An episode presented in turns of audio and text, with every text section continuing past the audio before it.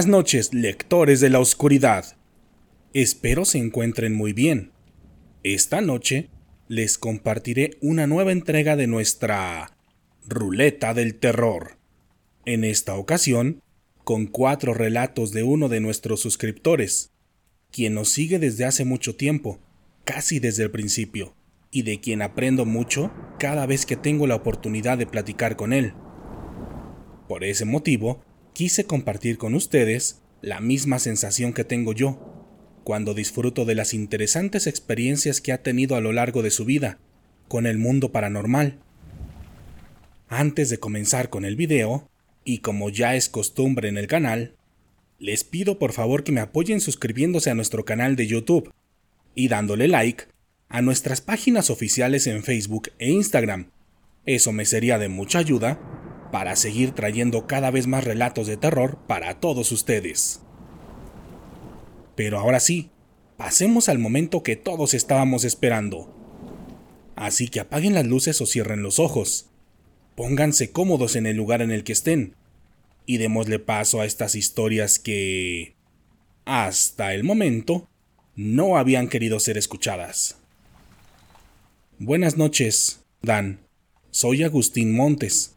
Ya te he escrito anteriormente y me siento muy contento de que hayas narrado mis experiencias en el pasado. Por ese motivo, hoy quise compartirte un poco más de mis experiencias, con aquello que suele ser conocido como el mundo paranormal. Y como en ocasiones anteriores, espero que sean del agrado de todos ustedes. El camino de los lamentos de Chalma. Mi primer relato ocurrió hace unos cuantos días, cuando sentí la necesidad de visitar el poblado de Chalma, pero no específicamente la iglesia que todos conocen, ya que en mi caso sentía la necesidad de caminar por el camino de los lamentos, el cual lleva al pueblo de Chalma. Ese sendero es poco conocido, ya que es una vía alterna a la clásica ruta a Chalma que todos suelen conocer. El tramo tiene unos 10 kilómetros de distancia, aproximadamente, y por lo regular suele estar solo, ya que la zona es conocida por ser el centro de distintos tipos de iniciaciones y rituales, los cuales pueden llegar a ser muy peligrosos para la gente común, aunque para mí no lo es, ya que siempre confío en la oscuridad que me protege, y en mi padre, Satán, ya que como recordarás, yo tengo una formación espiritual distinta a la de la mayoría de ustedes, por lo que me gustaría que fuera respetada, de la misma manera en que yo respeto todas las creencias ajenas a la mía.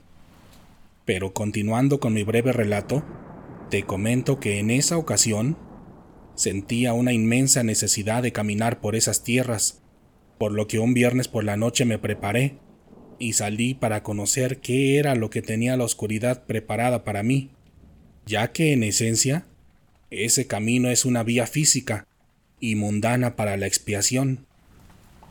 Cuando estuve ahí, sentí una energía muy densa, mucho más pesada que en ocasiones anteriores, ya que en ese lugar, si tienes el conocimiento necesario, prácticamente puedes sentir la energía y la presencia de todos los seres vivos y no vivos que están ahí.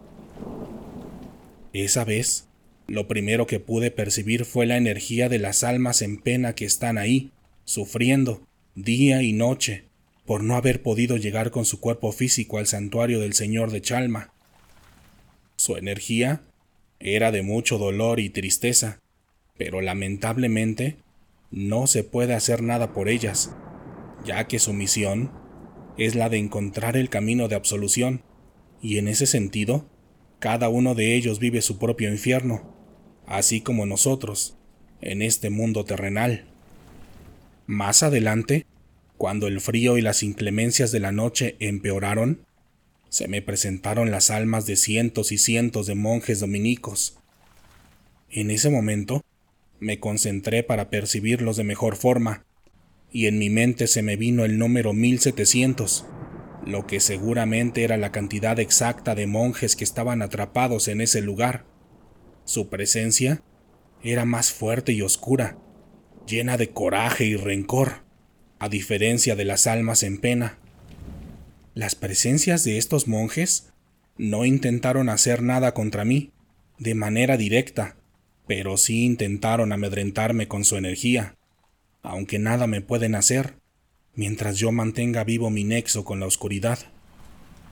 Después de eso, seguí caminando, y entre el pasto y la tierra, pude ver varios vestigios de las actividades que ahí suelen realizar, como muchos cristos, rotos en decenas de pedazos, playeras y ropa personal, un cráneo humano y una cabeza de diablo, delicadamente tallada en piedra, la cual estaba justo en medio de mi camino, esperando para asustar y drenarle la energía a alguna pobre alma que se aventure a pasar por ahí.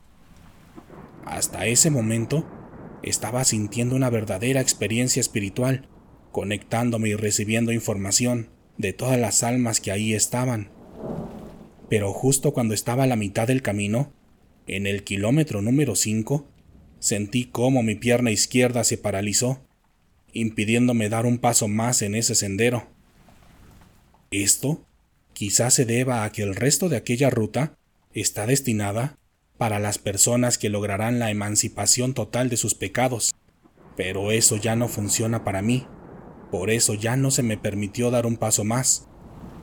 Aún así, agradecí la oportunidad de haber estado en el lugar, ya que tuve varias revelaciones y respuestas a peticiones personales, que obviamente no puedo mencionar.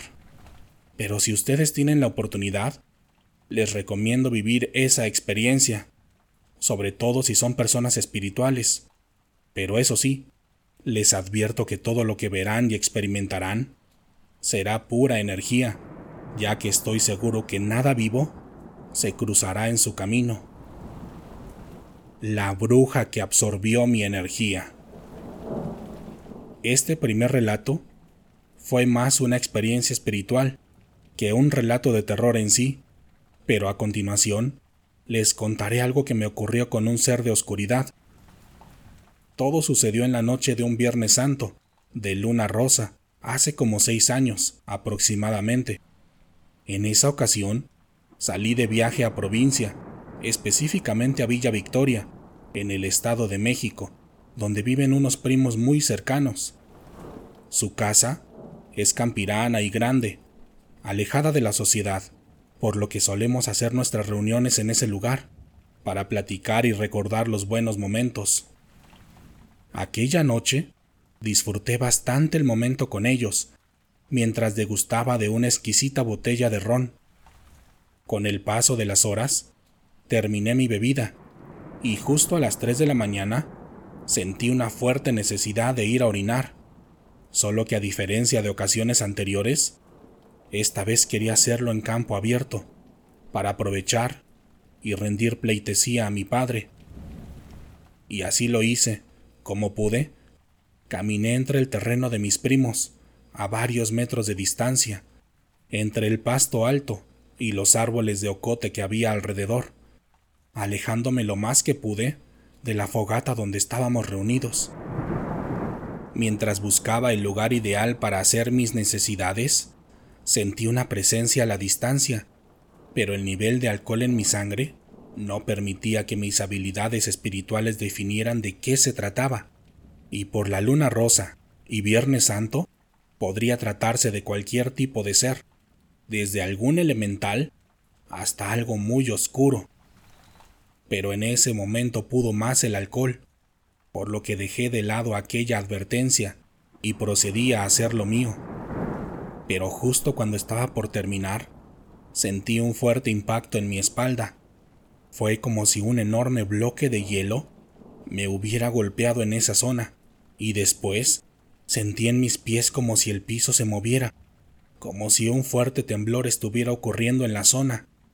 Y tras ello, solo recuerdo que caía al suelo, totalmente rendido, sin energía. Después de eso, no tengo recuerdo de qué fue lo que ocurrió en las horas siguientes. Solo sé, por lo que me dijeron mis primos, que me fueron a buscar cuando notaron que ya me había tardado mucho pero que no podían encontrarme, que era como si hubiera desaparecido, ya que caminaron varias veces sobre todo el terreno y no me encontraban. Ellos se asustaron mucho y continuaron buscándome hasta que me encontraron cerca de las 7 de la mañana del día siguiente, entre el pasto, en un lugar que ellos juraban que ya habían buscado muchas veces con anterioridad. Dicen que yo había perdido la conciencia por completo y que mi cuerpo estaba totalmente frío, por lo que incluso temieron que hubiera fallecido de hipotermia. Aún así, me llevaron al interior de la casa y después de hacerme entrar en calor, pude despertar y retomar la conciencia poco a poco. Hasta ese momento, todo había quedado como una experiencia más, de parranda entre familiares, pero en mi interior sabía que algo no estaba bien, ya que desde esa noche me sentía como si estuviera incompleto, además de tener un extremo cansancio y dolor de cabeza, los cuales no eran normales en mí, ya que por mi edad y experiencia, el alcohol ya no suele hacerme estragos después de una noche como la de aquella vez, por lo que comencé a sospechar de algo más, de algo meramente espiritual. Por ese motivo, al día siguiente, me puse en contacto con mi amigo Ángel Negro, uno de los brujos más importantes del mercado de Sonora, en la Ciudad de México, para contarle todo lo sucedido la noche anterior de Viernes Santo. Después de escucharme con detenimiento, mi amigo realizó un par de consultas y una visualización, y tras ello me contó qué fue lo que sucedió. Me dijo que desde que llegué a la zona de Villa Victoria, fui perseguido astralmente por una de las brujas más longevas del lugar, que me estuvo siguiendo a distancia para que no pudiera sentir su presencia, y que mientras pasaba la noche, ella se iba acercando poco a poco a mí, aprovechando que yo estaba debilitando mis cualidades espirituales debido a la ingesta de alcohol, y que cuando fui a orinar fue el momento perfecto para realizar su ataque. Ángel Negro también me comentó que después de hacerme perder la conciencia, aquella bruja absorbió una buena parte de mi energía, dejándome totalmente inerte, cerca de la muerte y la hipotermia, debido a que esas zonas montañosas suelen ser demasiado frías por las noches y madrugadas, lo que pudo ser un factor mortal, combinado con el alto nivel de alcohol que tenía en mi cuerpo. En los días siguientes de mi plática con Ángel Negro, hice varias prácticas ocultas para retomar la energía perdida, y con el paso de las semanas, me fui recuperando poco a poco. Respecto a esta experiencia, debo decir que es algo que me ocurre muy seguido, ya que por mi jerarquía oscura, muchos brujos y brujas suelen acercarse a mí para medir mi energía con la de ellos, pero por lo regular no caigo en provocaciones o los derroto astralmente, de forma sencilla, para que se desanimen y se alejen de mí. Pero en esa ocasión, yo fui responsable totalmente de lo que sucedió, porque cuando manejas este tipo de artes espirituales, nunca debes bajar la guardia. Animales que nos acompañan. Los últimos relatos que me gustaría compartir con ustedes son un par de breves experiencias junto a mi pequeño nieto, un infante de nueve años de edad. La primera historia ocurrió un sábado por la mañana de este mismo año, aproximadamente a las cinco y media de la madrugada, cuando salía de la casa de mi madre, rumbo al trabajo. En esa ocasión, mi nieto quiso acompañarme, ya que para él representaba toda una aventura, pues este recorrido de tres kilómetros Suelo hacerlo montado en mi bicicleta, y él quiso aprovechar para montar la suya también. Por el tipo de horario, la mañana aún estaba muy oscura, por lo que íbamos muy despacio y con mucho cuidado, además de que yo iba al tanto de cualquier situación extranormal que nos pudiera suceder. Más adelante, después de los primeros metros del camino, nos encontramos a un perro de tamaño medio, con pelaje muy oscuro, no negro, pero sí lo suficientemente oscuro para combinar con aquella madrugada de abril. Cuando nos vio pasar, el perro comenzó a seguirnos con un trote ligero, como si nos conociera de toda la vida. Recuerdo aquel momento claramente, la oscuridad y la neblina del camino, mi nieto y yo montados en nuestras bicicletas, y aquel hermoso perro caminando delante de nosotros, en un silencio casi total, que solo era interrumpido por el fino golpeteo de las pezuñas de aquel animal. Cuando otros perros salían a nuestro camino, se alejaban inmediatamente, con un evidente temor en sus cuerpos, provocado por cruzar la mirada con nuestro acompañante de cuatro patas. Lo más extraño sucedió en un par de ocasiones, en las que el perro se detuvo frente a nosotros, como impidiendo que siguiéramos circulando, y cuando lo hacía, yo le decía a mi nieto que esperáramos un poco, porque seguramente él había percibido algo. Y era raro, porque en esas ocasiones el perro se quedaba mirando fijamente al horizonte, con su mirada puesta en algo que nosotros no podíamos ver, y moviendo sus grandes orejas de adelante hacia atrás, y después de un par de minutos, el perro ladró ligeramente y comenzó a caminar, como indicándonos que el camino ya era seguro.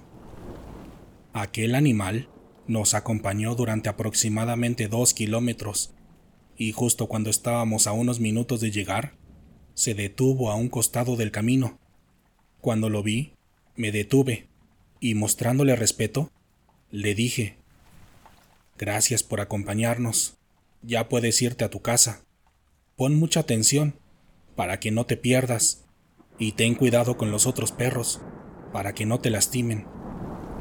Tras escucharme, el perro me miró directamente a los ojos y después de unos cuantos segundos se dio la vuelta y regresó por el mismo camino, andando lenta y tranquilamente. Personalmente, Creo que se trataba de un alma en pena, en forma de perro, ya que antes de la luz matutina abundan este tipo de seres, quienes buscan realizar algún tipo de buena obra para cambiar su situación espiritual. La bruja que ríe. La segunda experiencia con mi nieto, y la última de esta ocasión, fue más breve, pero creo que podría ser de interés para la comunidad esta sucedió en esa misma zona de recorrido, rumbo a mi trabajo, en los alrededores de San Juan Pantitlán. En esa ocasión, también íbamos en bicicleta, y cuando pasamos justo enfrente de una zona de almacenamiento de energía eléctrica, ambos escuchamos una risita burlona que provenía de lo más oscuro de aquella instalación.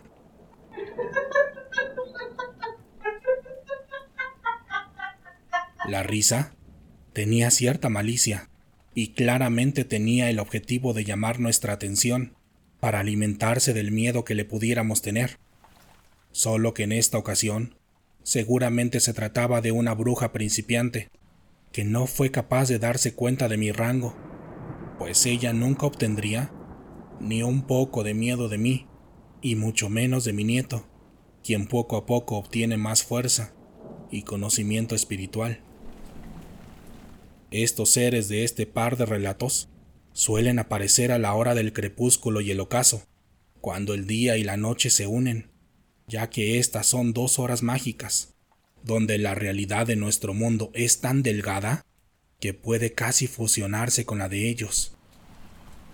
Espiritualmente, el crepúsculo y el ocaso son casi lo mismo, solo varían en la hora, ya que uno es el inicio de la luz mientras que el otro representa el inicio de la oscuridad, donde el conocimiento oculto puede ser visto, como en las historias de tu canal. Gracias por escuchar estos cuatro relatos, lectores de la oscuridad. ¿Qué les parecieron estas experiencias? A mí se me hicieron muy interesantes, ya que prácticamente era como estar compartiendo un café con Agustín, en una noche lluviosa, escuchando las incontables historias que aún tiene por compartir.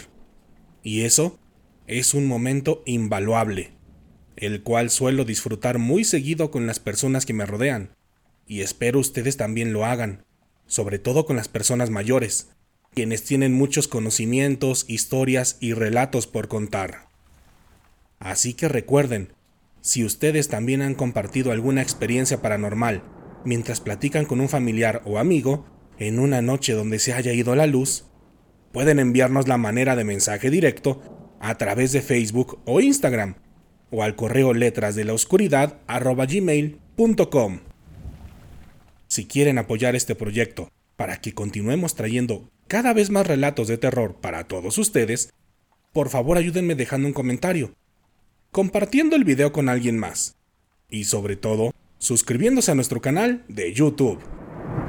En esta ocasión, háganme saber si llegaron al final del video, escribiendo un comentario sobre su opinión sobre las historias, o compartiendo un emoji o un GIF de una bicicleta.